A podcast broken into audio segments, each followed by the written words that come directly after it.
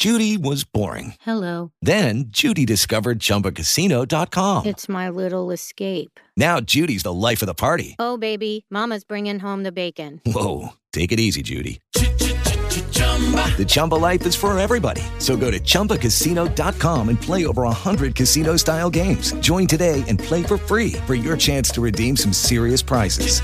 chumba ChumbaCasino.com. No purchase necessary. Void where prohibited by law. 18 plus terms and conditions apply. See website for details. Blog Talk Radio. Fantasy, sports, and politics. Get ready to rumble! You wanna talk smack? You in the right place. So take a step back before I get all up in your face. I know you got your little views, you know I got mine. But there's like 50 other dudes holding on the phone line. Your voice will be heard, sir. Next caller, please. And if I don't concur, we can agree to disagree. We're talking fantasy, sports, and politics. Fantasy, sports, and politics.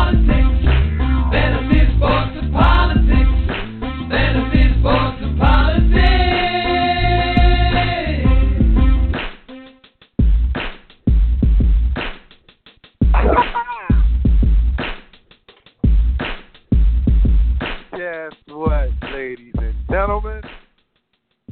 It's me, it's me, it's Mr. FSP, doing what I do because I do it for you all day, every day. Bada bing, bada bang, bada boom. It's the realest G in the room. How you doing?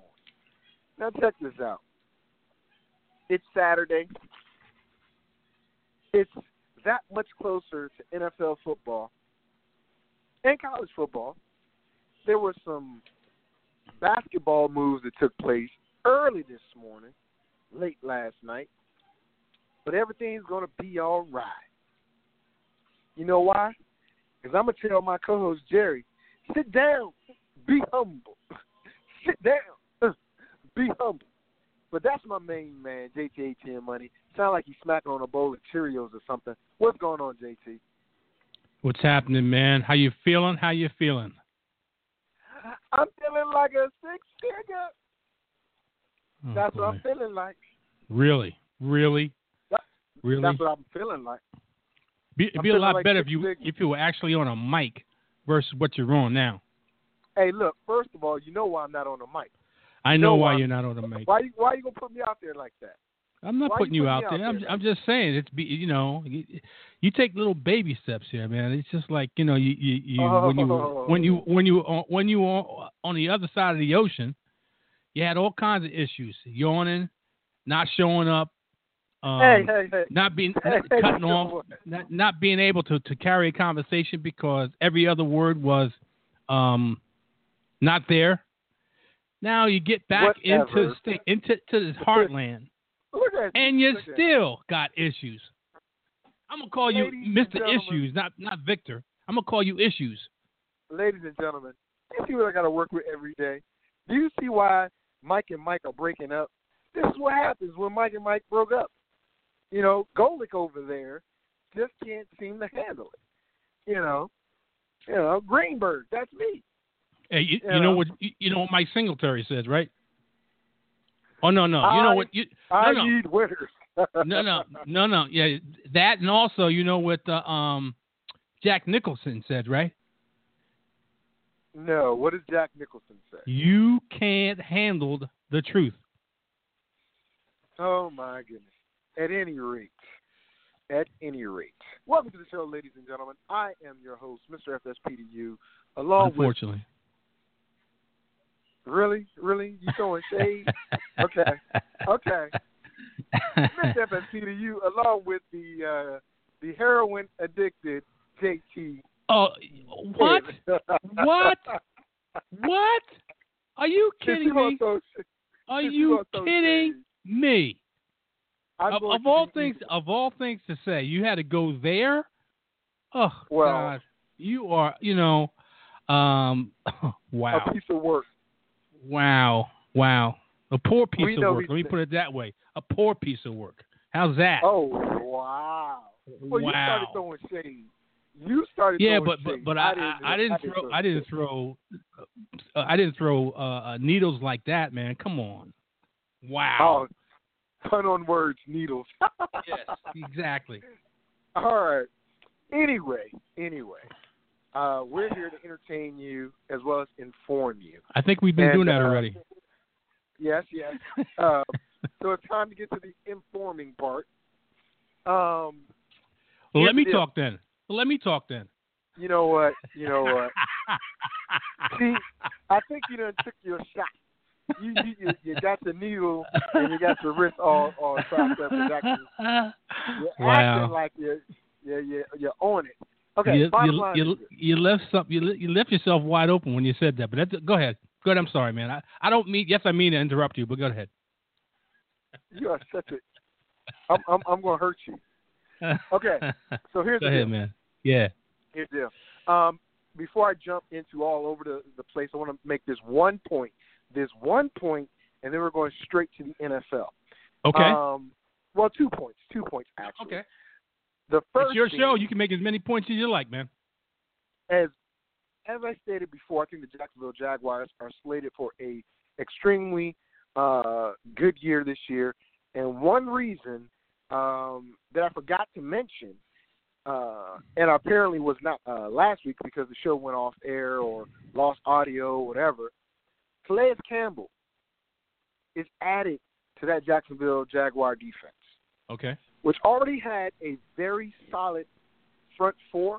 Now,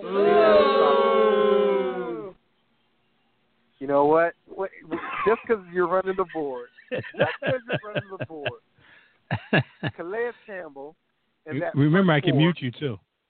I know you can, which is that's why I said you're on that stuff. So, But I don't mute. But I don't mute. You just boo and interrupt.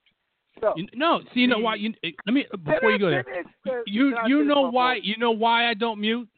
Because I like people to to, to to keep on talking and- make a fool of themselves all by themselves. So go like right ahead, man. Right now, as I'm hey. trying to go right ahead, I- I- man. as- okay. So, uh, Calais Campbell and that front seven are going to make the back four of the Jacksonville Jaguars that much more potent.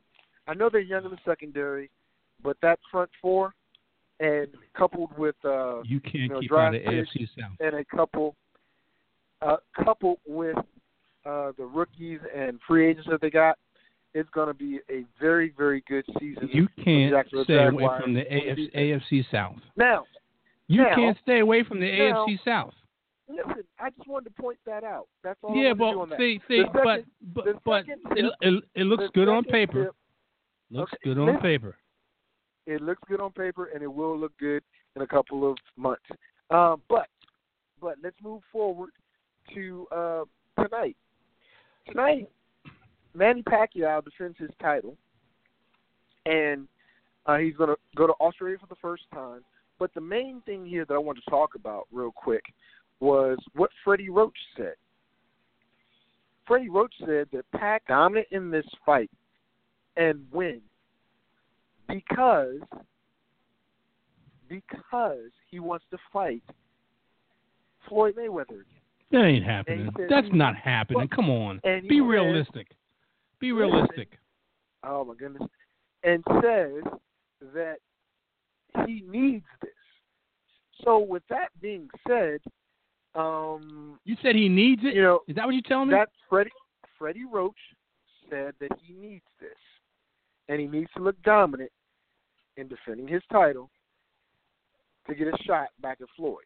that ain't now- happening. Now, um, well, let me finish. So Freddie Roach believes that uh, I think 36, 37 year old Pac, if I'm not mistaken, maybe even 38, um, has one more shot at Floyd.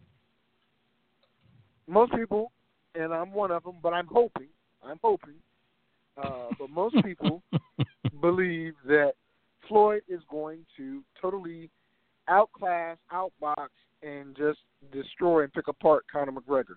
Duh. and I, duh. I, I believe that he might be able to do that, um, but he should, he should knock McGregor out. He should knock him out just to prove a point. You know, Doesn't make a difference. Rounds, not Does, can that, that doesn't make a not difference. To, not Does- to go ten rounds with a mixed martial artist, and to me, again, that shows uh, disrespect to other boxers Oh God. that have gone you know, ten rounds. any way, any way you That can possibly go, any route you want to go. You know that that's just like, um, and, and I'll make this analogy. Maybe it's a poor analogy, but I'll, I'll put it like this: Our friend Mac is a diehard, in in quotation marks, independent, but we know better. Um, yeah. um, but um, no, any if it's if, if if if the political party starts with a D, he's totally against it. Even if they got a better plan, he's totally against it. Okay. Um. So, mat- not, so no matter what a Democrat has to say, Mac's going to disagree with it. Fine, spin it so it's a, a, a it's on a negative light. And, and the analogy I'm putting is that no matter which way Floyd Mayweather uh, wins, you're going to put a negative light on it because how you feel about No. Floyd Mayweather. Yes, No, Vanessa. no. I mean, the only way. come on, Listen. come on, Victor. I would. Come on, Victor. I'm telling you, the only way I would put a, a negative connotation on a Floyd Mayweather victory over Conor McGregor is if he takes him ten rounds. Now, Why? he beats him Why? Listen, Why? Listen, Why? Because, wait a minute, wait a minute, wait a minute, wait a I minute, just wait a minute. told you. Con- I just Conor, told you Conor, Conor, Mc- Conor McGregor is is a um, world class athlete, just like um, uh, um, Floyd Mayweather. Two different no, sports. like wait a minute, wait a minute. Not like Floyd Mayweather. Two two different sports, but they're world world class athletes, champions in their own right, in their own sport, going against each Okay. other. Now I, I understand that Floyd's unde, uh, undefeated, Unde- and, and Conor, That has nothing Conor to do with McGregor quite naturally isn't, especially in and this is his first really venue into boxing. But there's nothing to say there's a guarantee that Floyd Mayweather is going to knock him out somewhere between the first and the last round of this fight. Because Floyd, Floyd Floyd is a point getter. He's not a knock knockout artist. He's a he, he accumulates points. He accumulates points, and um, so if you knock them out or not, it does, shouldn't make a difference. The the the what you the So mantra it, it, the mantra is this. In the words of um um the former Jets coach you play to win the game. Listen, you don't play it just to play it. You play to win the I- game. Listen, I so understand that. I regardless of understand how how it's done you play it to win it it don't make a difference how you how you play it you ju- you just want to Play win Yeah, Exactly. Listen, listen, I get that. I get that. The problem is this, Jerry. The the the major problem with that is this. A point getter. Floyd has knocked people out in the past. Let's not let's not pretend like he doesn't have any KOs. it, it, it's been a long time it's been a long time It's been a long Listen time It doesn't matter. It does Yes, it does. matter. He, yes it does listen. He's got grown man strength now. Grown man strength versus that young pup strength. So that means he should be stronger, and he is. He is stronger, and he is bigger. So there, it should not matter. Now, the point of See, Why any, he any way you knock him you out. want to knock the Floyd. the the point. Listen to why he should knock him out is because what Conor McGregor is, and you said it, a world class world class athlete. However, Conor is not a boxer in any way, shape, or form. He's able to box. He's able to fight. Yes, but the problem here is Floyd's getting the money grab. So is Conor. We got it. And if you're gonna put on a show, put on a show.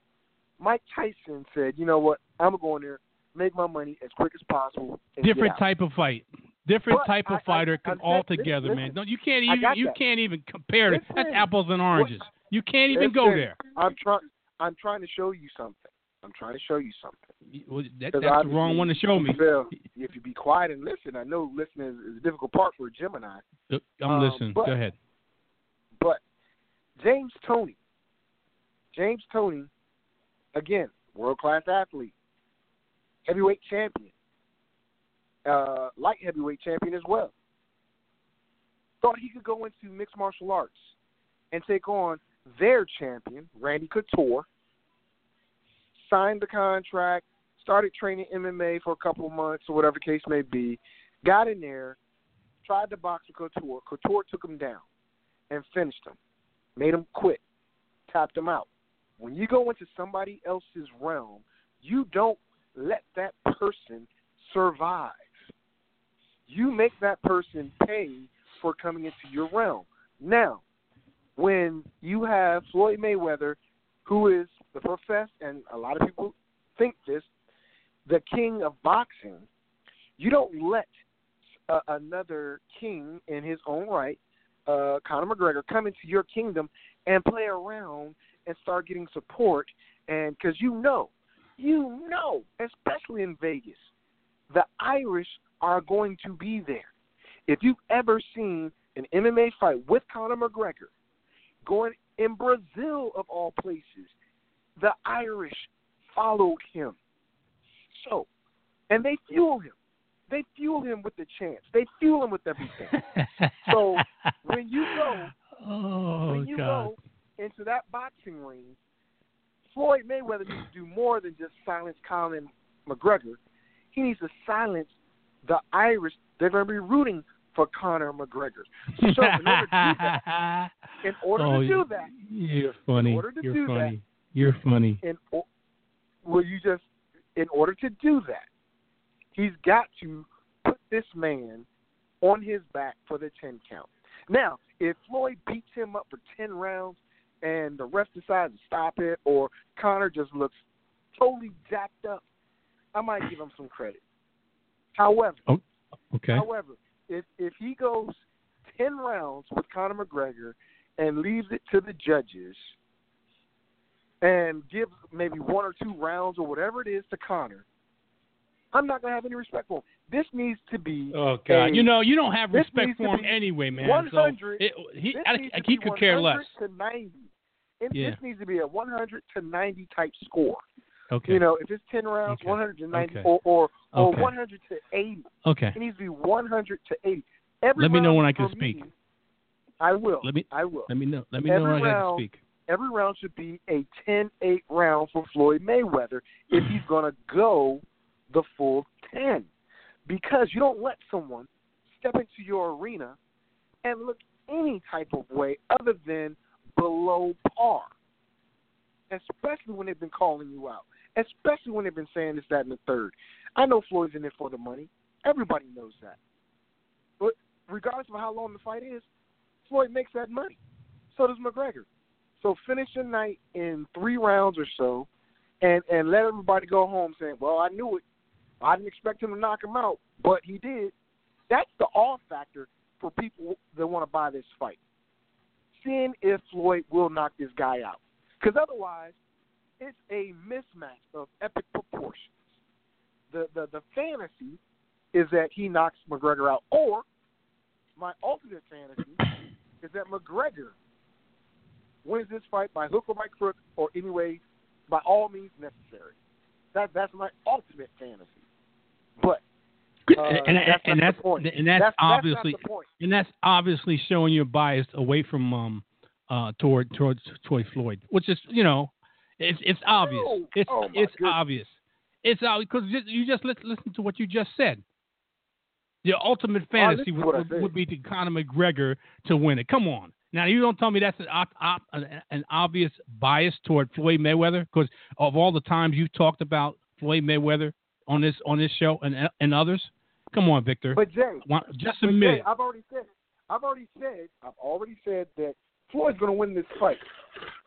Floyd, No, no, on, but, sorry. but you but, but you premise it as being my ultimate fan, fantasy. I mean, that means your ultimate get off would be to get Floyd on um on the losing end of this fight because that's No, no, that's no, really what. no, eh, that but would but be that would make my day.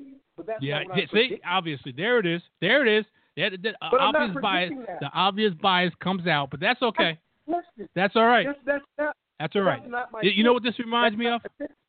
Can, can I can I get my chance to talk here? It, and and and it's going to be relatively short. Uh, Go this sh- this shows me.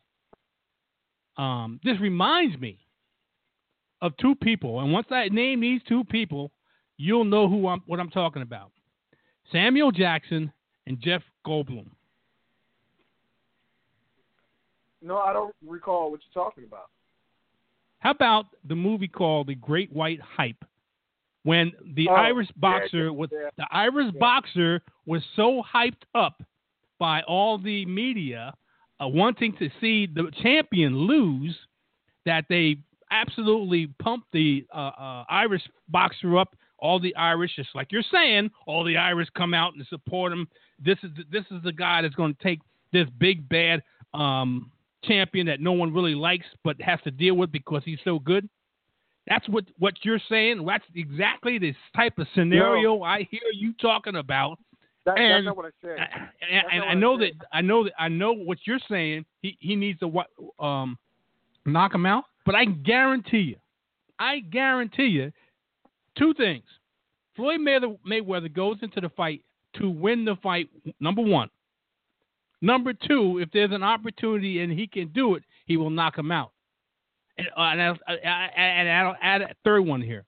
But if there's not an opportunity to knock him out, he'll he'll humiliate him from round one until the last round, which just makes it so obvious that this guy shouldn't have been in the ring to to to really humiliate him and make him look that bad that he's totally outclassed from start to finish. Those are three different scenarios that uh, that Floyd's going to go into the fight. Win the fight is number one. Number two, opportunity to knock him out. I want to knock him out. Number three, well, if I can't knock him out, how about the ideal thing for me to do, me me being Floyd, is to humiliate him for ten rounds or twelve rounds, whatever it is, to make him look like you shouldn't have even been here in the first place. But I'm gonna I'm gonna I'm gonna let you hang around for twelve rounds and make you look bad for twelve rounds because I want to show people how good I am and how bad this fight should have been. But I'm going home with my money. Thank you very much. And and tying Rocky Marciano in the, in the process. Okay. Um, And we have Jeff on the line too. Hello, Jeff. How you doing? We, we, we can put Jeff hey, on. uh, uh, Did you mute what's me? up, guys? Now, the the movie that Jerry's talking about, I, I uh, the Great White Hype. Um, I I think one of the jokes was the actor who they were calling. Hold on, I'm gonna look this up. Um, it was Peter Berg, I think is the name of the actor. Yes, And he yes. was the the white contender, and Yep. they called him something like, uh, you know, Irish Billy something, and if, and at least twice he said, "I'm not Irish," like he said, you know, to the side to somebody. Mm-hmm. Um, but it just goes to show you how that works in boxing, and uh, uh, that that was uh, an interesting film. It it had its moments. Uh, that I, he was probably based on more than one character, but I I, I was just Mhm. thinking of this. I don't know why. Damon Wayans was the champ, Yep. and he had uh he really let Nobody himself him. go in between fights, and it, it it reminded me of, and I I still don't get it to this day. Buster Douglas, who won the heavyweight title, but acted like he won the pick six. Yep. You know, and uh, the uh, there was a sports writer in that movie who reminded me of a guy who wrote for one of the New York papers. Uh, you know, I, that was the Jeff Goldblum character. Um, mm-hmm. But you know it it you know the whole thing about uh you know it's I, I swear I'm not joking. I'm a quarter Irish on my mom's side. Okay. uh, yeah you know uh Irish Jew. There's not a lot Okay. of us um cuz uh but you know uh surprisingly you know in uh more so northern Ireland they're known for a lot of religious conflict but they're they're they're tolerant. They have a history of tolerance of Jewish people. I guess when you're a very small group you don't get as much hatred if you're very small, you know. Um, and the city of Dublin has elected uh, two Jewish mayors, so that that Really? speaks a lot for those people. Yeah, I didn't know that. yeah. Really? Uh, uh, Briscoe, uh, Ben and Bob Briscoe, a father and son, both served. Both were elected Wow. as mayor of uh, Dublin. Yeah, Did who, not know known? that. Yeah. Gentlemen. But uh, the thing is, to me, this this whole Mc- McGregor Mayweather thing, uh, Eminem, whatever you want to call it, uh, it, it, it reeks. It, it, it, it, it's a farce. I agree. I agree. You know, I mean, I used to watch a lot of boxing. I I, I kind of lost interest in that sport. I I try to like MMA. It doesn't do it for me. You know. Um, Thank you, Jeff. you know, uh, you know, when I was a kid, everybody kept saying because at that point, you know, in the '80s, everybody was saying, "Oh, boxing's gonna fade away," and I think uh, some people thought maybe, you know, what what I call wrestling, professional wrestling, would take its place, which did not happen. Maybe they took a little bit away, but it was MMA which has taken a a, a big piece of the action away from boxing. But I, I, MMA doesn't thrill me. And, you know, say what you want about wrestling. At least when you pay for a wrestling pay per view, they give you a good show. Yeah, it's a show, but it's good. It's not some uh, you know sixty second joke. And you know, the just logically, the the, the the the idea. Even if you remove the names from it, you know, when, if you put a boxing champion against an MMA champion, uh, it, it, it's you know what's the analogy? It's like a swimmer against a sprinter, you know. Yep. And Mhm. I, at most, it's an exhibition. And believe me, if you're gonna, but like like okay, and and this is somewhat similar. When I was a kid, and believe me, all the kids are talking about it. Muhammad Ali had an exhibition against a Japanese wrestling champion, professional wrestling champion, Antonio Inoki. Tony Inoki. Mhm. Yes, and and supposedly that was the inspiration for in Rocky Three when Rocky had the inspiration against uh, the exhibition against Thunderlips, played by Hulk Hogan, mm-hmm. and uh, the fans at uh, uh, it was I think uh, the, the the match took place in Japan. They were very unhappy because uh, you know they came up with these hybrid rules. So basically, uh, something like Inoki can only kick if he's on his back. So he's he's like running around on his back, sitting down in the ring. Ali's running from him, and he's just kicking Ali. That was basically the whole thing. It was pretty weak. If you were going to have this as, I mean, just just the fact that it's a boxing match. I used to eat lunch at, at work with a, years ago with a guy who uh, had been taking, um, I think it was Korean karate for many years, and, and somebody once said to him, "Hey, you should try boxing. You know, uh, white boxers have it real easy." Somebody said something like that to him, and he said, "You know, I've been doing this karate for so long, it'd be almost impossible to switch. You know." From you know, I guess punch kick combinations to just punch combinations, et cetera, et cetera and that sounds very very accurate to me. Um, I mean, if you were going to have this as a fair fight, you would need some type of hybrid rules. You know what I mean? Allow some kicks or something, something to that effect. But you know, if it's total boxing rules, you know, McGregor doesn't have a chance. And you know, I mean, uh, Mayweather, you know, yeah, he's great at boxing, but he's even better at making a buck. And this is a joke that people are going to pay for this nonsense. Believe me, if it's on TV, I'd watch it. But it's one of those things. Even if you have the money, it's still money. You, you know, you, you don't want to be ripped off. You don't want to be robbed.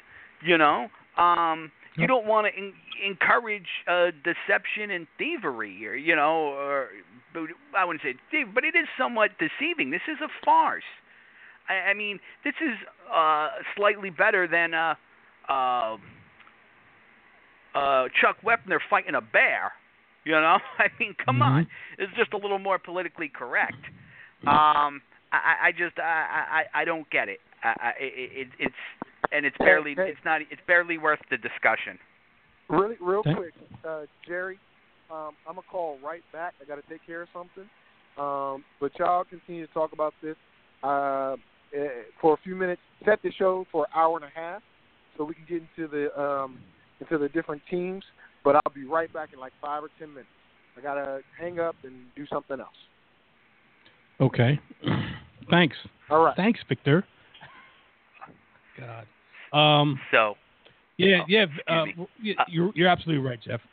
and it, I, it, I I I had mentioned to someone else um about a, about a week ago, and for whatever reason it came up uh, that uh, I'm not going to even even even think about this other than just what came up today uh, about this fight because I, I considered a huge joke, um, and that they would actually um, put this out as a, in quotation marks, a legit fight that someone from a different sport altogether that ha- really doesn't even admit, even though he does have a little bit of boxing in it, it's not like he's that that's his dominant um, part of the sport that he's in in MMA. Um, going up against a undefeated world champion that probably the best boxer pound for pound um, in, in, right now, uh, even though he's retired. Um, and uh, and and call a legit fight and make it a pay per view fight. And and and people are going to actually fall for the okey doke and pay for this fight to watch it. I mean, I, I made the uh, uh, um, comment I think last week or to someone I forget who I made it. I, I, made it in a, in a chat room um, couple couple weeks ago. There's a sucker born every minute. If you if you make a make a product a, a widget, say so to speak, that um, seems like it makes a, a, a lot of sense, but it's just a a uh, bunch of garbage, like a lot of things you see advertised on TV. People will buy it, and and regardless of uh, if it works or not, it, it gets bought, and the buyer gets suckered into something that, if they had thought about it, instead of just just buying it and saying, "Oh, that sounds like a good idea," like this fight, then they they they would realize I'm not going to pay for this. This is garbage. Why would I even think about a MMA fighter? Or the fact is that they want to see uh, another opportunity of, of, of, an unpopular fighter in, in, a lot of people's circles, of Floyd Mayweather getting beat. So they want to be be able to say they watched it and saw that Conor McGregor beat beat Floyd Mayweather, uh, and, and, now Floyd Mayweather Mayweather, according to uh, some people, can go away because now he's he's not no longer undefeated. He's 49 and one instead of 50 and 0.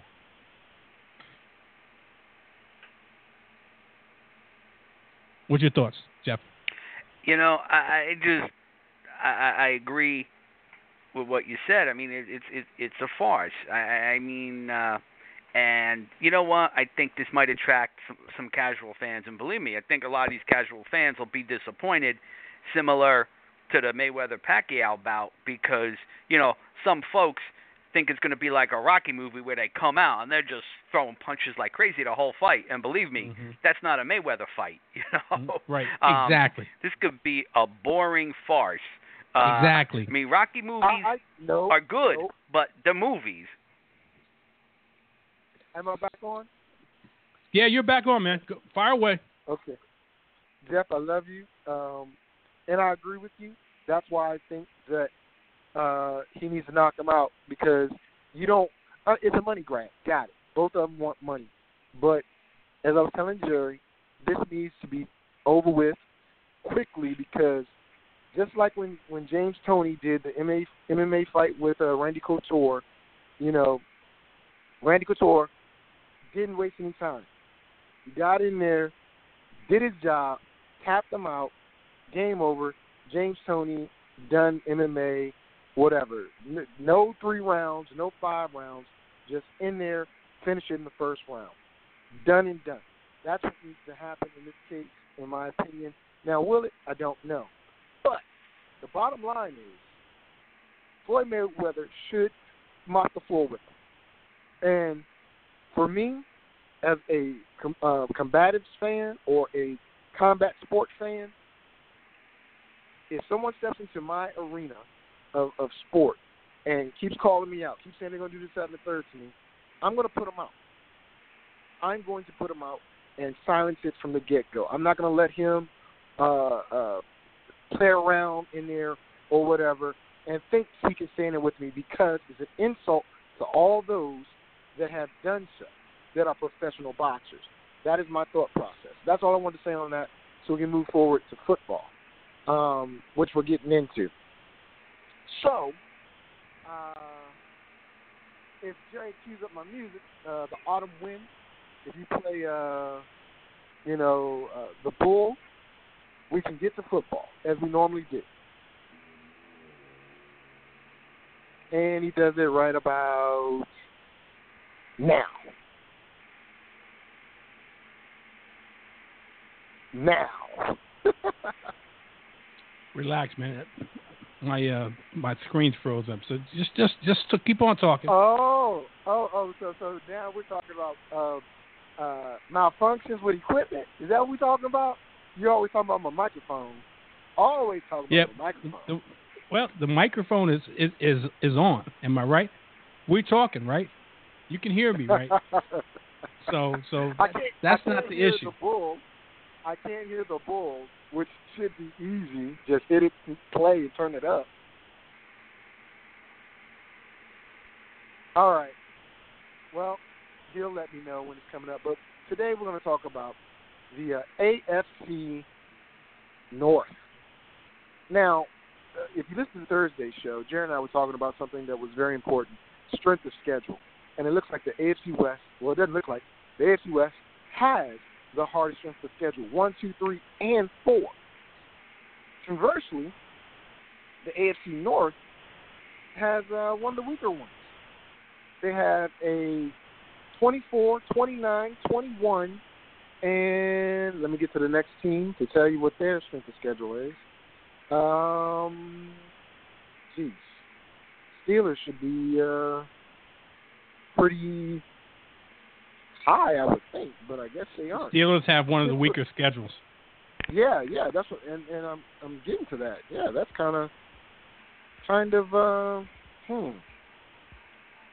That shouldn't be the case, but they have the tie for 27. Um, the weakest one in the division is the Browns with 29, um, which is interesting to me. The Browns actually, after looking at their roster, no, they have 21st. The Bengals have the 29th uh, toughest schedule, which is surprising. But um, the Browns should be uh, vastly improved if they can figure out the quarterback situation. That good old Brock Osweiler from uh, the Texans. well, we know how that worked out, and all the hype somebody gave him. But the Bulls should be playing right about now. No bull? Can I get lemonade? Can I get something?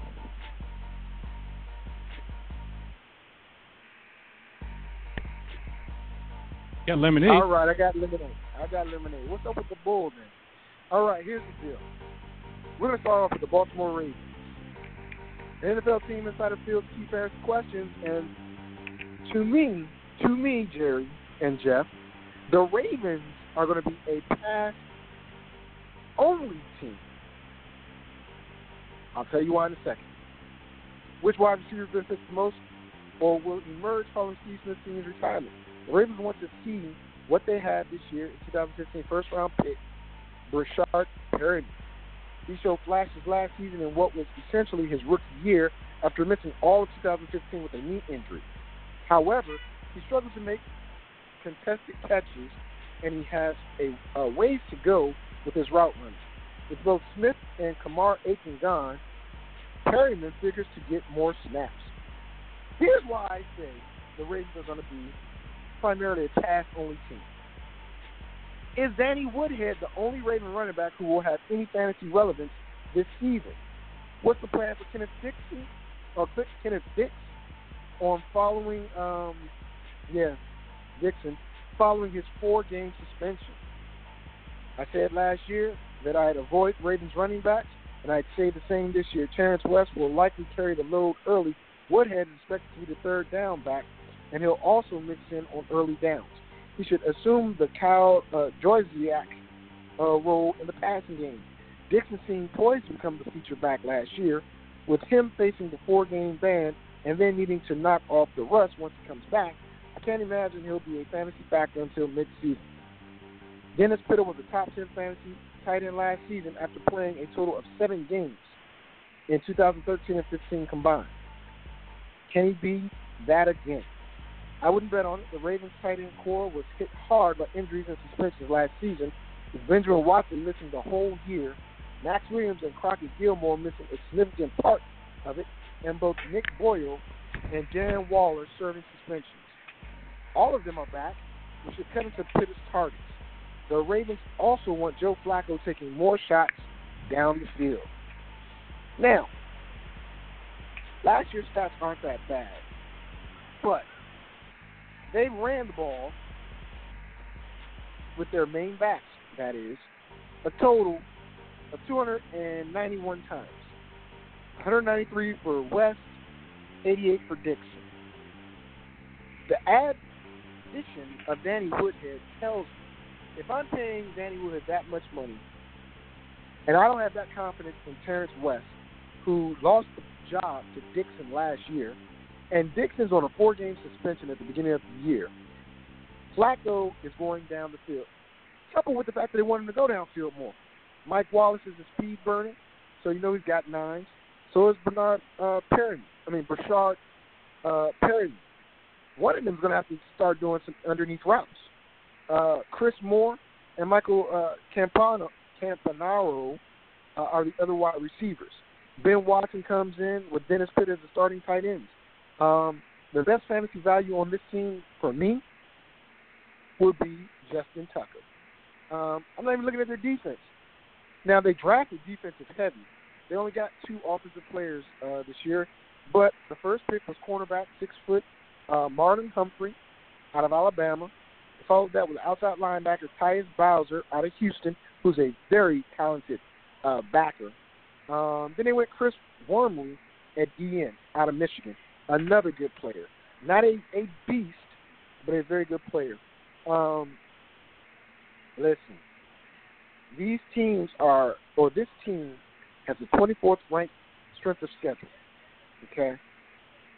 Um, I still don't think they're good enough uh, to make the playoffs, even with the 24th easiest schedule or hardest schedule. Um, I, I'm not a big Flacco fan. Uh, without Ray Rice in that backfield, they struggle to have a dual threat back in one person. Um, the Ravens, to me, are they're they're they're in a rebuilding stage, and they need to begin right now. This year will be a dismal one for them. I'll go down the schedule in a second, but let me get your thoughts on what I read, uh, JT and Jeff. I've never been a big Ravens fan and or a uh, Joe Flacco fan. Um, I think their offense, in my opinion, is pretty been pretty dysfunctional. And I do agree with you that ever since they lost Ray Rice, they haven't really had an effective running game, um, and relied on the pass, and for the most part, relied on the short passing game.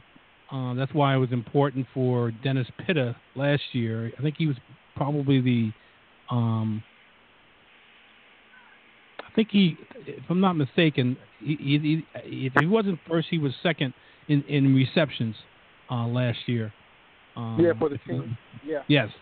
And He was first. um, He was he was first. 86 Yeah, I thought he was first, but I wasn't sure. I was just I, that's why I premised it about first or second because that's that's what Joe Flacco likes to do. Joe Flacco likes to throw to the uh, uh, tight end. Um, uh, it, and the fact is that it's limited on his um, his ability to accurately throw the ball downfield. Not never been a big Mike Wallace fan. I think he's a one trick pony that um, that trick is not uh, uh, more of a, a, a, a bad trick than a good trick.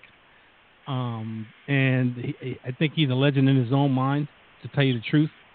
And um, will never ever put him on, on any of my teams in, in fantasy because uh, he just he's just not all that for me. He's uh, too much of a um, bust guy, and more bust than boom. Uh, and I, I, I, I don't, even though they have the 24th weakest schedule to deal with this year, um, I think it, it coincides with the type of team they are. That um, they're going to struggle, even though they're the 24th, uh, they have the 24th weakest schedule, or the you know the 12th, 11th weakest schedule. If you go from the bottom up, then the um, they uh, are still going to struggle because they their defense is suspect, um, at best, and their offense is the same. I- I don't have high hopes for the Baltimore Ravens at all. Jeff? Yeah, you know, I mean, in terms of fantasy, uh, the, uh, the Ravens' offense doesn't thrill me. I mean, you know, nothing against Joe Flacco, but he's he's never been a top tier fantasy quarterback. Uh, I used to think he was a pretty good QB too, and a lot of the other guys on that offense, you know, are, are mostly relevant in deeper leagues. Uh, you know, if Woodhead is healthy, you know, he's good in a PPR league. I don't think I'd bother with him in non PPR. Um uh, you know, when when you got three, maybe four running backs in the mix, I I hate that. you know, and you know, Mike Mike Wallace, uh, Jerry's correct. Is a one trick pony, and that trick doesn't always work because if it you know he pulls a hamstring, he's useless. You know, I mean most guys are, but he's he's really useless. Um, uh, you know, so uh, yeah. Uh, but you know the thing is, and this is why you got to pay attention. Somebody could emerge. Somebody, you know, through just impressing the coaches in camp or through injuries to other guys. Uh, that's why you know you got to keep an eye on it. Somebody, you know, c- could emerge, and you know that if you could get, you know, a a, a, a real sleeper late in the draft, that is just incredibly value to your fantasy team. All right. And Danny Woodhead does have a little value, but you know, I, I don't think Danny Woodhead is the. Listen, that just tells you you're gonna throw, throw, throw. There's gonna be a lot of screens, and it's He's coming off an gonna be- ACL. Yeah, and coming off ACL, so one year removed. He's. I don't think he's anywhere near the caliber of um, Jamaal Charles, or anybody like that that had that type of injury and come back and played the way they played. I mean, the guy's a good player. Don't get me wrong. I don't think he's that good of a player. Um, but let's go over the schedule real quick, and we'll give our predictions uh, at the end. They open up the season at Cincinnati. Uh, then they, they host Cleveland at Jacksonville in London. I'm telling you, Jacksonville's going to become the London expansion team. Um, then they host Pittsburgh at Oakland, Chicago at Minnesota, uh, Thursday night for Miami, at Tennessee. Then week 10 they have a bye. Okay? Week 10 they have a bye. Then week 11 at Green Bay, home for Houston Monday night, home for Detroit, at Pittsburgh, at Cleveland, um, home for Indy, and home for Cincy. That last half after the bye week, that is a murderer's row, in my opinion. I don't think Cleveland might even upset them on week 15, December 17th. I honestly think Cleveland might beat them in that week. And they could finish the season one, two, three, four, five, six, seven, uh, with seven straight losses. I really think so. But I'm not going to predict that. I'm going to say, um, wow, that's to be six. They're probably to go maybe eight, eight, seven, and nine. I really think so. Eight and eight, seven and nine. Uh, what you got, JT? Same. I, I, I can't disagree. There's there's nothing that, that I see that can can push me to, for him to get any more wins than eight, and um, it easily could go the other way. So I'm going right with what you're saying. Eight and eight, seven and nine. That's exactly what I was thinking before you even put it out there. Eight and eight, seven and nine. Jeffrey. Oh, Not Jeffrey. uh, it's Jeff. yeah. I'm Um, sorry. Yeah. Thanks, Jerry. Uh, you, you see, because I, I, my legal name's Jeff, and Jerry's legal name is Jerry, so we have that in common. Exactly. Yeah. You know So what? We we, bo- our we bond over that. So, um, uh, you know, I, I'm not good at picking number of wins. Uh, I, I mean, this looks like the Ravens are middle of the pack, maybe a little below the pack. You know, seven and nine, maybe. Uh, I'll tell you though, with with the strength of schedule, occasionally teams get lucky because it's not just who you play; it's when you play them. Exactly. And, and and and once in a while, it doesn't have you can't rely on it, but you know when key guys are out and then you're pay, playing them, you catch a break. And and this is something that's increased in recent years, and I hate it. That sometimes I don't know. I I hate this. It, it, divisional games sometimes there'll be two teams. There'll be a team playing the opponent like twice in like two or three weeks. Mhm. And I think it was like a couple years ago, Giants played the Redskins like I think twice in three weeks, and I'm just just as a fan, I'm like, we just played those guys. And and one of the many things I don't like about it is the whole timing thing, because if a key player's out, the the opposing team can miss out on that twice. So I think, you know, let's say there should be some kind of rule for you know divisional games, which are very important, of course. You know, let's say you play them once in the first half of the season, once in the second half, and always at least four weeks in between. I mean, that that's a common sense thing to me. Hey, let me let me All just right. throw this let me just throw this little tidbit out there uh, to give it to you. Of the ten easiest schedules in 2016, seven teams made the playoffs: Patriots, Seahawks, Dolphins, Cowboys, Lions, Falcons, and Giants.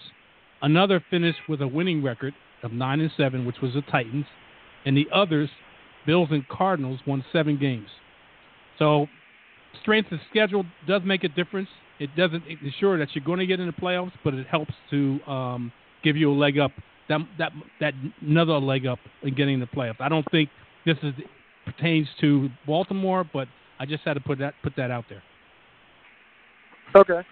Um, well, let's move on to a team that I think will actually be close in the uh, the record department to Baltimore. That's the Cleveland Browns.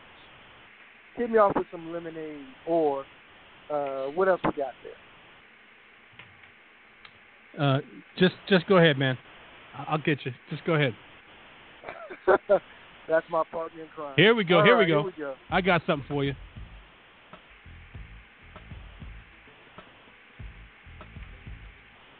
Okay, Maria Maria. I love it. Mhm. Okay. So the Cleveland Browns, an NFL team inside of fields, key fantasy questions through Athlon's magazine. Is Isaiah Crowell clearly ahead of Duke Johnson on the running back depth chart? Can Crowell get enough touches to be an RB2 this season? Crowell is clearly the lead back, and with the team's uncertain quarterback situation and offensive line upgrades, he's in line for the most productive season of his career. Crowell flashed speed and confidence during the 2016 season and had the Browns focus more on running the ball or being uh, closer in more games. He might have been a 1,500 yard back. This year, the plan is to feed him the ball and let him work behind a healthy and beefed up offensive line. Crowell averaged a career high 4.8 yards per carry in 2016. The Browns truly believe he can be a top flight back. Johnson will get touches and catches catch passes out of the backfield, but Crowell is the Browns' back to draft in your fantasy league and could be a sneaky producer. What are your expectations for rookie tight end David uh, New, uh, Njoku. Njoku. Njoku. Yeah, I just said it. Njoku. I said it. The Browns releasing veteran tight end Gary Barnes after they drafted Njoku in a strong sign. They plan to keep Njoku busy. Though he's got some learning and growing to do, Njoku is a big target and has enough athletic ability to run after the catch and make defenders miss. He just turned 21 in July and was not a full-time starter in college, but the Browns plan to let him lean, learn while playing and figure to throw some screen passes to get him involved. If he starts catching passes down the seam, he could put up big numbers, especially late in games if the Browns are trailing and facing prevent defenses. He could be a really productive yet under the radar tight end to target in a draft. Now I agree with that. I totally agree with that. Um, listen, Crowell in one of my leagues actually helped me get to the uh, championship. Ultimately, I didn't win the championship with him as my starting running back, but I do believe he's a good player. Um, and Njoku is a very talented tight end. The problem is, we can look at, you know, uh, Terrelle Pryor's gone.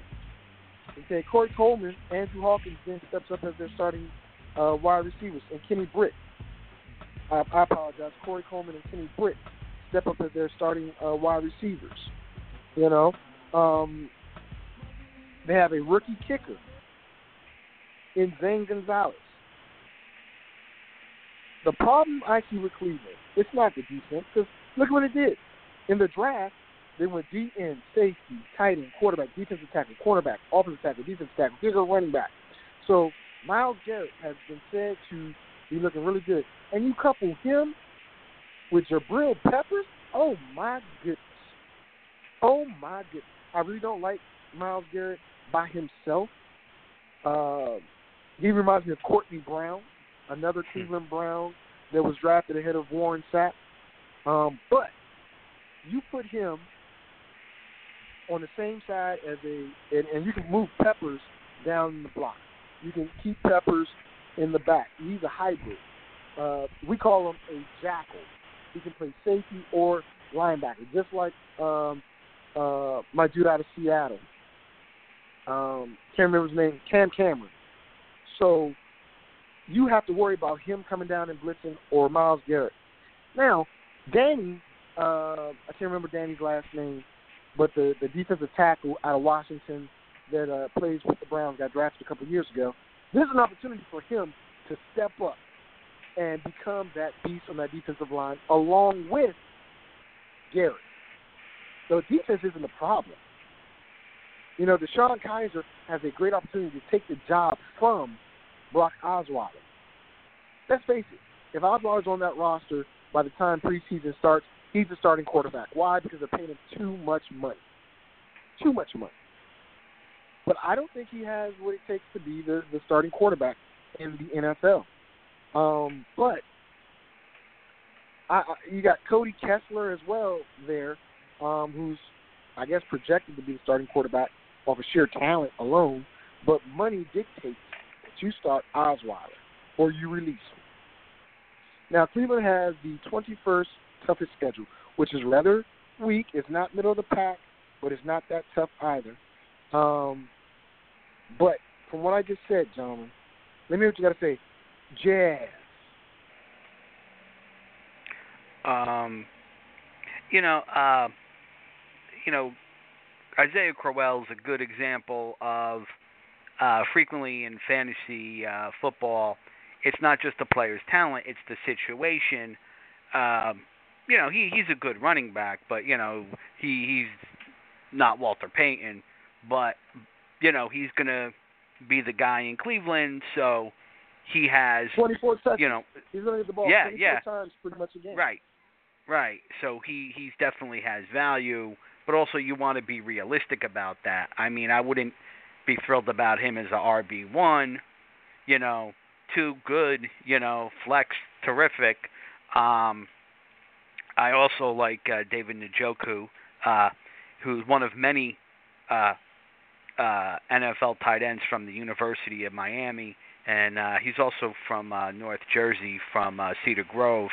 Um looks like an excellent athlete. Also seems like uh, a mature, responsible young man, which sometimes is relevant because some of these rookies get in the doghouse or whatever, and he doesn't seem like uh, that type of young man. You know, it, it's relevant sometimes. You know, um, uh, now the thing is, I, you know, I, I like Njoku a lot. I mean, as as a player, as a prospect, um, and somebody you know, when these so-called authorities comes up with this number about, you know, the av, you know, how productive rookie tight ends are, and as far as I'm concerned, eh, you got to make that discussion to be first round, first round rookie tight ends because they're much more likely to become a big part of the offense. And uh, you know, really, as a tight end too, uh, you know, I think. Uh, I, I'd be very content with that in a lot of drafts, depending on where he goes.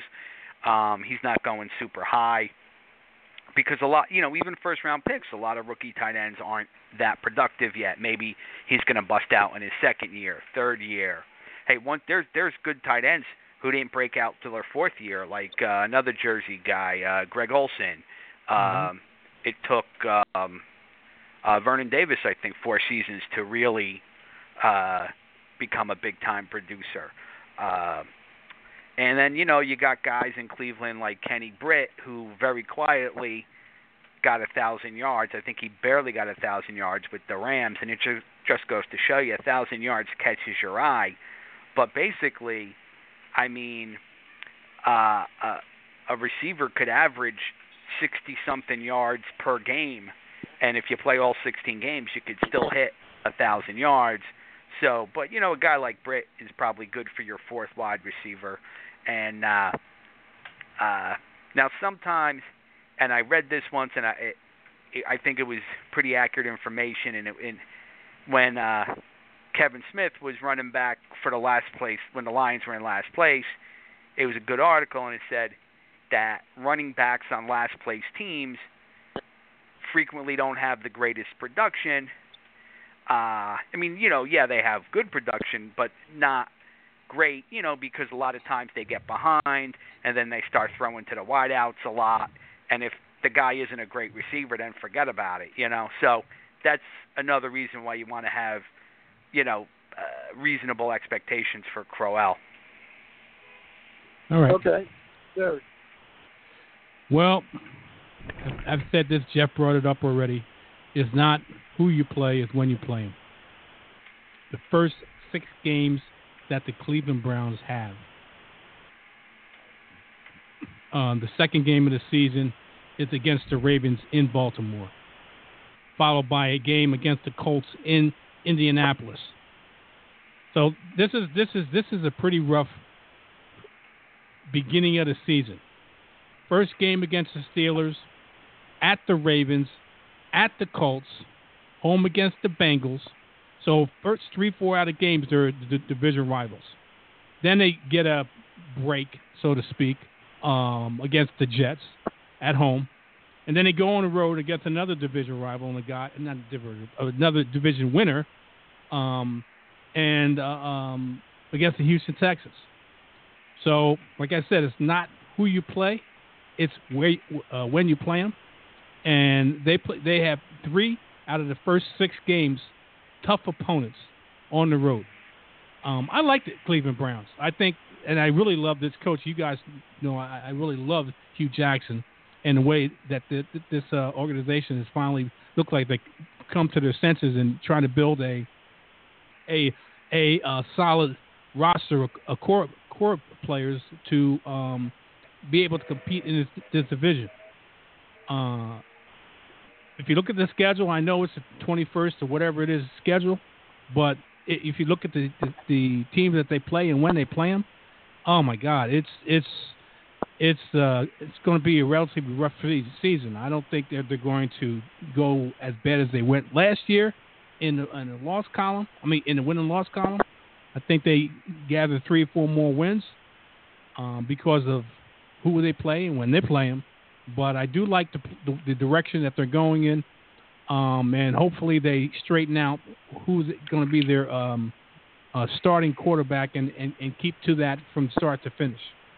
Uh, I like two players, two players on the team. I like Kenny Britt a little bit, and I, I, really like um, because this is the philosophy of the head coach slash uh, uh, offensive coordinator is uh, Hue Jackson. Hue Jackson's going to run the football. That's that's that's his mantra. Everywhere he's gone, uh, the running back has benefited from that. A decent running back has benefited from that, and I think Isaiah Crowell is going to benefit benefit that about that. But just like Jeff said, they're probably going to be playing from behind quite a bit, and they're going to have to put the ball in the air.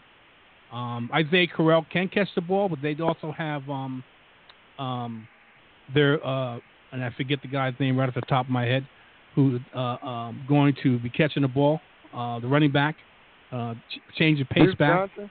Duke Johnson, Duke yes, I Johnson? could remember. Yeah, Duke Johnson. So, um, but they do like to run the football, and also because of the quarterback situation, uh, that the, the running back is going to be heavily involved in the passing game to to make safe throws uh, out of the backfield.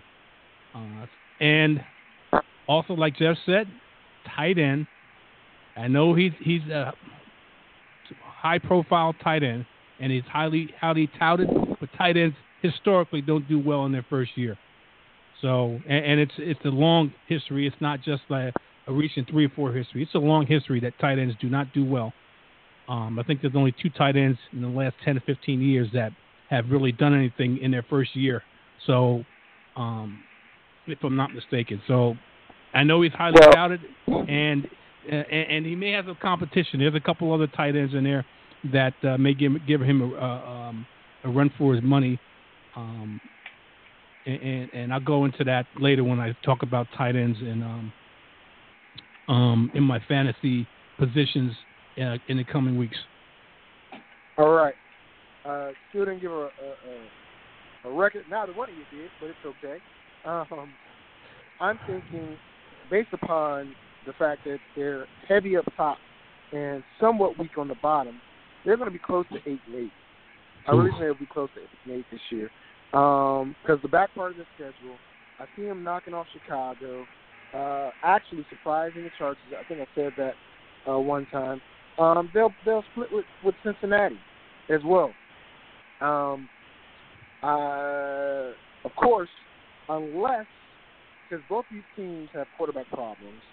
Um, but if Oswald is there, he's going to try to put on a show versus Houston. That's going to be a very very tough game, a very very good game in my opinion. Um, don't know if they'll win it or not, but I'm gonna give it to them just because uh, I don't believe in Savage. Only way I'll Oh, that game are you serious? Are you serious? The only, the Are only, you can serious? I, gave you. Are, you? Are, are, to are you? You know Excuse what? me, I'm excuse about to me. mute, your ass. you- I can't believe that you No, went that not. way. I cannot Listen, believe you went that way. Excuse me. Excuse me. this, this, this is my show, obvious right? bias. My obvious show, bias right? toward the Houston Texans. My show, right? even my the show, best, right? even the best teams my come to? Houston and have a hard, Oh, extremely goodness. hard time, if not lose. And you're going to say the Cleveland Browns are going to come to Houston and beat Houston? What? Again, again, my show, my prediction. I gave you an opportunity to give yours. You I'll mute not. your ass. So I'll mute your ass. no, you will not. So here we go. You, you don't think so? It- both teams, both teams have quarterback problems. The deal is this: I believe Savage is worse uh, than either Kizer or Oswald. Oh Um, wow, I don't think Wow. Osweiler is going to be able wow! to. Uh, I can't. Jeff, defend. there's an obvious bias, and it's, and, it's, and it's coming out you- of his pores, Oh coming out of your know pores what? in this. Oh my God! Will you will you be silent? I, I didn't talk during your analysis, did I? Oh my Okay. God! So again, I believe that Oswald is going to have a grudge, and he's going to play out of his mind if he's Oh. the starting quarterback uh, in that game. I really think he will. At Houston, at that, um, so I would give them that win as well. Again, I'm looking probably seven and nine. Like you said, Jerry, a vast improvement from last year. Um, but I think it's going to be even bigger than what you said. You said three or four games. I'm giving them maybe uh, four or five game improvement um, because that You, just you, you, you said eight and eight. players- Now, didn't they only win one game last year? listen. I also Didn't they? Didn't they only win one game nine. last year? Didn't, didn't they only win one, one game last year? So, listen, I'm saying that they're, going to win four or five games you- this year. Okay, you you saying four or five games? That's great. I didn't question it. I didn't interrupt you, but of course you're not reciprocating. Not that's when, okay. I when you come out, when you I come out, it, when you come out like you Oh, did, my it, it's goodness. it's ridiculous. There was there. Listen, you have a bias for your team. I'm giving you an opinion. Just like you thought Osweiler was the man. I don't have an bias, but. I, but I'm, I'm now- speaking the truth. When when they I come to Houston, even the best Oh, teams have a hard time winning in Houston. And you're going to say they're going to come and beat Houston because Savage is worse I than believe- Osweiler and Kizer? I What? believe, I believe, I believe that Houston, and I told you this, thirteen and three at best. I already told you that. Uh, I mean, excuse me, three and thirteen at, at best. I already told you that. But I believe Cleveland. Wow. I believe Cleveland is going to be a way better team altogether. Again, last year, and I'm not talking about the South, but since you wanted to do that, no, I'm not even going to entertain you. You're you're No. you're not being entertained because I'm on the North. Wow. Back to uh, the North. Two more teams. So about to cue up some more music, and we're gonna get to the Cincinnati Bengals, who, who I believe are going to have a very, very bad season, but it's going to be better than Cleveland and Baltimore. Absolute power corrupts. Absolutely. I guess he's saying because I have absolute power, I'm corrupted. Anyway, let's get some music going as I talk about the Cincinnati Bengals. Dearly beloved,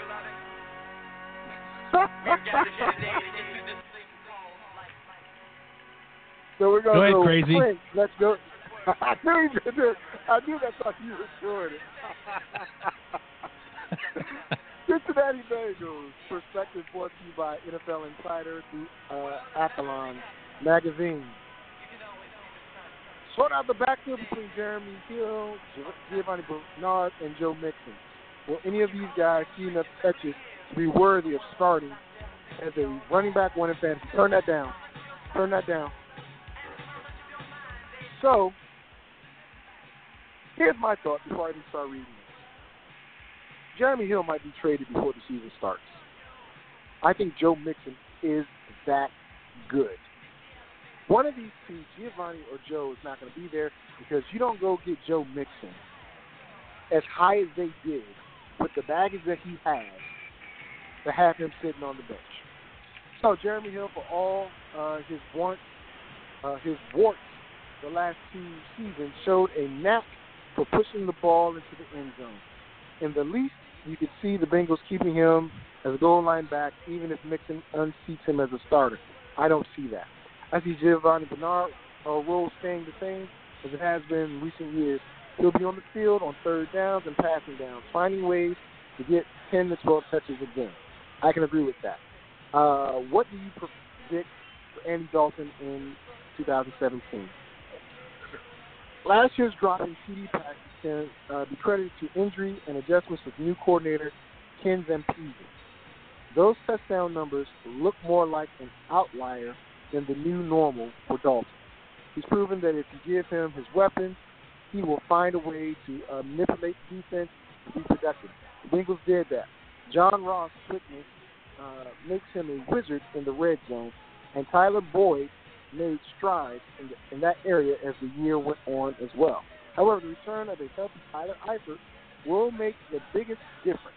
Eifert scored 13 TDs in 2015, all but two in the red zone. Which wide receiver finishes with more fantasy points in 2017, Boyd or Ross? Will end up with more dynamic uh, as a more dynamic pro. The Bengals didn't use a top 10 pick on him for no reason. Yet, the team doesn't have a great history of easing rookies into the lineup. And they also re-signed uh, Brandon LaFell to a two-year deal, and that will take away some of the opportunity available. Tyler Boyd will be the starting slot receiver and should see a jump in production after a quality rookie year. By the end of the season, I think Ross will be averaging more fantasy points per game, but it might take him a while to get it uh, going. Here's what I see. I'm going to be honest with you. AJ Green, great player. As the article said, Tyler Eifert is the big difference for these teams. Oh, for this team. A healthy Tyler Eifert means you're going to get uh, the middle of the field clogged up and AJ Green one on one down the field. Ross has speed to burn and can make things happen. And he's a, a tall guy, so in the end zone, it's just not Eifert going up for jump balls or or um, or AJ Green. The problem here is they're not set on their running back. And I know Giovani's a change of pace guy, but Giovani towards the end of the season, he took over. He took over the starting job. And when he did that, that made it really difficult to uh, do anything else. Jerry, go ahead. Uh, Jerry. Well, It's me? Oh, I thought he it's said my Jeff. turn. Oh. Yeah, oh. go ahead. No, go ahead, Jerry. He said he said Jerry. Go ahead. Oh, he did. Okay. Well, I, I like I like the offensive power of this this team. Um, I think the key, and, and, and I don't think it's the running game. I think the key to the Cincinnati Bengals, believe it or not, in my opinion, especially on the offensive side of the ball, if the tight end can stay healthy. Tyler Eifert seems like he's always nicked up and always something's going on with him, and he can't stay consistent on the field. Um, and Andy Dalton needs that security in the middle of the field to be able to go to his, their athletic tight end uh, to keep the pressure off of the outside receivers. Uh, John Ross is go- John Ross is going to help. Um, he can take take um, a short pass in the middle and um, take it to the house because of his sure speed. And I think they're going to try to use him as much as possible to help alleviate the pressure or the coverage on AJ Green, who's their big time wide receiver. Uh, they got weapons. D- don't get it twisted. Cincinnati has weapons on the offensive side of the ball. Their defense is de- decent enough, and with the fourth weakest schedule in the um, uh, in the uh, NFL this year, uh, I just gave you the statistics, about uh, teams with a, a weak schedule and what they, what how often they go to the into the playoffs, and I think Cincinnati could abs- a- absolutely do that and contend with the Pittsburgh Steelers for the d- division title, uh, and, and without minimum at least a wild card bid uh, if, if Pittsburgh runs away with it. Um, but I do like Cincinnati, and I think they're probably going to be, ooh, nine and seven, ten, ten, nine and seven, ten and six, somewhere around there. I can agree with you on that. I, I can. Um, I, I think they're going to be upset in a couple games though, which is going to be a reason why. Even though they, I think they're going to have a winning record, but I think you know even though Marvin Lewis has been there forever, and the the uh, the ownership believes in him a little bit, I think this is going to be the case, dude. I really do. I think it's going to be done for him. Um, Jeff, real quick, your thoughts, real quick. Uh, you know, Jerry's on the money about uh, Tyler Eifert. He he's like the poor man's Gronk, you know. Uh, uh, Mixon uh, is very good, but you know, uh, you might have to wait till maybe halfway through the season till he becomes the main back, and you know, it's tough to be patient with that sort of thing, you know. Uh, you know, maybe the the Bengals should have invested a high pick in a tight end instead of uh, John Ross, which I think some fans are. Is, is that the name of the the wide receiver they drafted? I Yes. mean, uh, it's tough to bank on a rookie rookie wide receiver, but it does happen, and uh, he'll be seeing a lot of single coverage across from uh, you know AJ Green. So uh, um, you know there, there's a lot of there's a lot of playmakers in Cincinnati. All right. Well, uh, we got about 15 minutes left in the show, and let's move on to the last team. But with the addition of their draft picks, you know, John Ross, Washington, he's 5'11", so he's somewhat of a speed burner. Joe Mixon being the big target. Josh Malone at 6'3", out of Tennessee, who I think is going to steal a little bit of that thunder. Um, there's a chance, man. There's a chance for Cincinnati do a lot better than what uh, I'm predicting, but I don't think they are. I don't think they are. Moving on. Let's get some music as we go to Pittsburgh. And and the fact is, I will be at that 9-14, that, that September 14th game in Cincinnati when they play my Texans. Here we go. All right. Okay. Are you going to be the the the good um, the good luck charm for your Texans when they lose Don't that game? I, I don't I don't know, but I, I I'll be I'll be in attendance to watch the game, and and and that could be a key game. Uh, looking further down the road, um, to, closer toward the end of the season. So this this could be a good a big uh, not big but could be a barometer on where these two teams are at. So Okay. Well, here we go. Cue me up some music we talk about the Pittsburgh Steelers. Any day now. music's on, man. Oh, I couldn't hear you. But give me some Game of Thrones or something. Okay, here we go. Lemonade. All right, all right, all right. Again, this is inside information according to someone in uh, Athlon Sports Magazine. Will the Steelers make a con- uh, conscious effort to cut, turn that down a little bit, to cut back on Le'Veon Bell's workload? Well, a lot of people, and this is get into the article, a lot of people think that that's going to happen because they don't want to uh, hurt Le'Veon Bell because he, he's only played 16 games once, and he's injury prone. But he's always a top running back, so they might just do that. The Steelers placed a franchise tag on Bell during the offseason. So while they've made a significant investment in him for this season, they have yet to attach themselves to him in the long term. While it might be a stretch to believe last season, it's a good bet that Pittsburgh will get the most out of him in his prime. Who emerges behind Antonio Brown as the Steelers' number two receiver? Now, Martavis Bryant got a little beef with Sammy Coates. We'll see what happens. But it's no brainer. If Martavis Bryant uh, can stay on the field, it will be him. If he's not available, the answer just might be Bell if you're in a PPR league. Last season, Bell had six receptions or more in seven different games. He's the perfect security blanket for Ben Roethlisberger in a Steelers passing game that could have a wider distribution target in 2017. Can the Steelers defensive special teams repeat its performance last season? From last season, Pittsburgh was a somewhat surprising top 15 fantasy defense special team in 2016, even though it finished in the middle of the pack in most statistical categories. Lawrence Timmons is now in Miami, so that's a pretty big void that needs to be filled in the middle. But the Steelers have Ryan Shazier and hope for a better for better health from Bud Dupree and early contributions from first round pick T.J. Watt up front. Cameron Heyward missed more than half of the season, so he could be a difference maker as well. Pittsburgh also had a somewhat favorable schedule in that it faces several teams Chicago, Houston, Minnesota, and Cleveland twice, with questions on offense. Hmm. I wouldn't rush to draft the Steelers' defense, but I certainly could see this unit finishing among the top 15.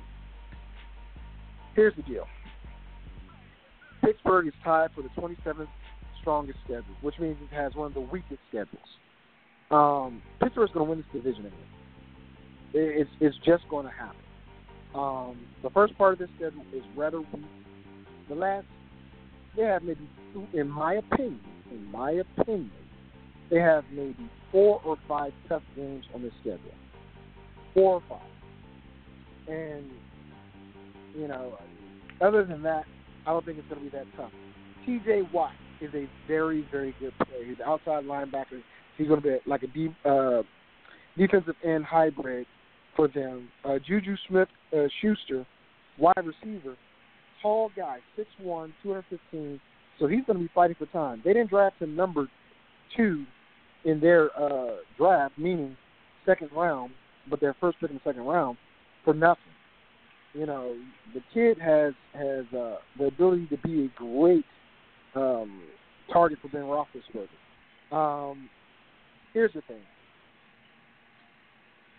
Pittsburgh is one one one play away from going to the Super Bowl, in my opinion. You know, or one play away from not making the playoffs. What I mean by that is Ben Roethlisberger makes one play, they go to the Super Bowl. Ben Roethlisberger's not in the uh, quarterback position, they don't go to the Super Bowl. You saw that last year when Landry Jones came in and had to fill in for Ben Roethlisberger. That team is a totally different team without Ben Roethlisberger. Antonio Brown didn't get the looks he needed, uh, so he didn't make the plays he needed. Uh, Martavis Bryant comes back, and again, if he can stay on the up and up and on the field, very, very uh, uh, potent tag team there. You know, Eli Rogers in there, Juju Smith Schuster is a rookie, but he has ability too now. Don't forget that. Um, Jesse James. You don't think of the tight end for Pittsburgh as, as a viable threat. You think of him as maybe the blocking guy and check down guy. At Ben's age and uh, um, being hit, if they can't blow the top off the off the um, defense, he's gonna look for James. He really is. You you uh, heard me say that uh, Le'Veon Bell received six to seven targets uh, in more than what seven games last year at the receiver position or catching the ball. Uh, six receptions or more, I should say, in seven different games. Uh, so it's either going to be Le'Veon or it's going to be James. It, it, it's there for you to get. Um, with that being said, I think they're going to go easily. You know, eleven and five, uh, possibly uh, even twelve and four, possibly. Um, their schedule is so weak. Even the the insider said when you play teams that have questions on offense and questionable offenses like Chicago, Houston, Minnesota, and Cleveland, and you play them twice, that's possibly two, four, six, eight wins. Possibly eight wins. Possibly. I'm not going to give them eight wins out of those four games, but I'll give. oh, Excuse me. I'm sorry. Chicago once, Houston once, Minnesota once, and Cleveland twice. So that's what five games. Five games that you could possibly write down as a win. So yeah, I can see 11 and, and 5, 12 and 4. I can easily see that. Uh, real quick, Jeff and then Jerry. Yeah, the uh, Steelers have a lot of talent on offense, and uh, uh, they got the big play wide receiver back. Uh, Brown is a beast. Uh, Bell is amazing. Uh, ben has some really big games. Not maybe not consistent. He misses a couple games, but the two things that this group has a history of uh, a fair amount of injuries and suspensions, and uh, you know it, it's got to stay in the back of your mind. But uh, that defense, uh, you're right on the money, Vic. That defense is looking like a, a pretty good unit right now. This is one of my sleeper defenses in the league this year. Um, I think this team, this defense is going to take a, surprising leap. Um, uh, Mike Tomlin, it's going to put a stamp on it because I think he's got the, the, the weapons in place to play the type of defense that he wants to play now. Um, and quite naturally, with the offensive weapons that they have, which is numerous, too numerous to to um, talk about or have been talked about already. I see this team going um, I think they top out at 12 wins. I think they bottom out at 10. Okay, so we're all somewhat in agreement around the same area. I think when you look at what's available to the Pittsburgh Steelers and and if they can get their heads on right, this is going to be one heck of a team with a, a very easy schedule, in my opinion. In my opinion, but uh, they'll win the the North and uh, represent well in the playoffs like I said, they're one player or play away from having a dominant team going to the uh, championship, maybe even the Super Bowl. Um, quite honestly, I believe it'll come down to them and the Raiders uh, if Big Ben stays healthy, and again if David Carr stays healthy. Um, the East, we'll talk about them next week. I've got some some thoughts on that division. Um, and again, I'm not going to pick the the the Patriots to win it. I'm not. They're probably guards, but I'm not going to You know. pick them to win. But uh, there's going to be a change of the guard, and it's coming soon. Oh wow. Uh, so, with that being said, uh, I want to thank everybody listening to the show. Jeff, thanks for coming on. Jerry, you've you've been difficult today. Why I don't know, but it's okay. It's okay. Uh, but thank you all for listening to the program. We'll be back next week with a breakdown of the AFC East as we prepare to move to the NFC. As Jerry said earlier, he's going to break down his offensive players in the coming months. I'm going to break down the IDPs. Also, if you're looking for a fantasy football team to join or league to join for a little bit of cash, we can take it from you. Make you shake your ass watch yourself. Um, just drop us an email. Um, I don't know, Jerry. You, you filled up your league yet? No, I haven't. Jay Taylor at uh, 342 at Comcast.net. It's Jay Taylor 342 at Comcast.net. Drop me a line saying you you're interested in a fantasy league. I'll sh- I'll share the link with you. You can see the settings and tell me if you're uh, willing to join up. All right, along with my league as well. I have two of them. Um, one on Yahoo, one on uh, ESPN, Yahoo. All money's held by Yahoo. So if you don't pay, Yahoo automatically kicks you out. And then, hey, it's not my fault. No issues. Yahoo pays everything out as well. Um, I think that's a good thing. It's about the same amount of money we play for every year, and the payout's about the same as we do every year. So pay up or get the step. ESPN is going to be held in League Safe most likely, unless I find a suitable um, holding company for the money. Um, LeagueSafe has not done me wrong thus far, but we'll see what happens. I got to fill up. Got to replace a couple owners. Some people haven't responded to me. Some people haven't, you know, done much of anything. So I'm looking to uh, repeal and replace. That's what I'm looking at. Oh God. so if you're down the clown and get beat down, email Jerry. Let him know you want the ESPN lead for me or Yahoo. That's Wolverines in the house or neighborhood street ball. Uh, anything you got, Jeff? Before I let everybody go. Um, you know, uh, I usually uh, do the Thursday night show with Jerry, and Thursday was a big day for New York sports fans. I guess maybe we could, uh, uh, Jerry, uh, you probably talked about it Thursday night, and I guess next time I'm on the air with you, we could talk about it. Real big day for New York sports fan with uh, Phil Jackson finally uh, being dismissed from the New oh, York Knicks. Lord. Here we What, go. what He's did, about to what did you say, Jeff? a- He's about what to did hit you a say? button. Uh,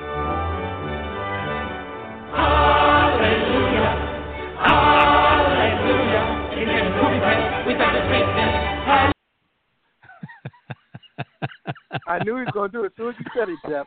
As soon as you said it, I knew it was coming. That's I what had he to. did Thursday, Jeff. That's what he did Thursday. uh, sorry, I had to miss it. Every time I had to refer to him as the coach. I mean, as the general manager. Anything but his name.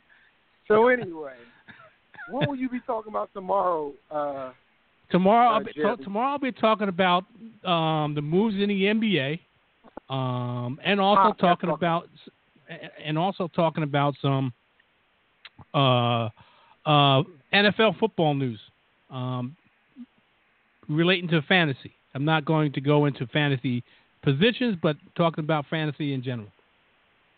Uh, you know what I missed? Uh, I promo we were going to talk about the the moves that happened in NBA, but I, Mhm. yeah, it's good you got it tomorrow morning because uh, a couple big moves happened. Uh, Mhm. People staying and one person going, uh, but uh, we'll see what happens. So for me and my guys, I'd like to thank you all for listening to us. Tell you have a, a good rest of your Saturday. Enjoy that pack fight if you can. If not, catch it on SportsCenter. From me to you, I want to tell you you've been listening to Fantasy, sports, and politics. Get ready to rumble! You wanna talk smack? You in the right place. So take a step back before I get all up in your face. I know you got your little views, you know I got mine. But there's like 50 other dudes holding on the phone line. Your voice will be heard, sir. Next caller, please. And if I don't concur, we can agree to disagree. We're talking fantasy, sports, and politics.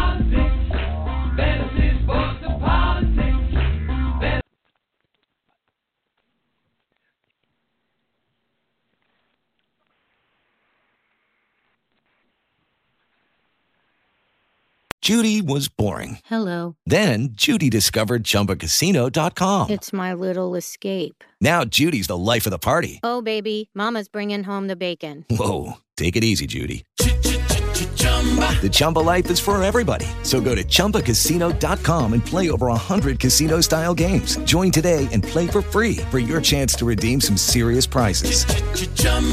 ChumbaCasino.com. No purchase necessary. Void where prohibited by law. 18 plus terms and conditions apply. See website for details.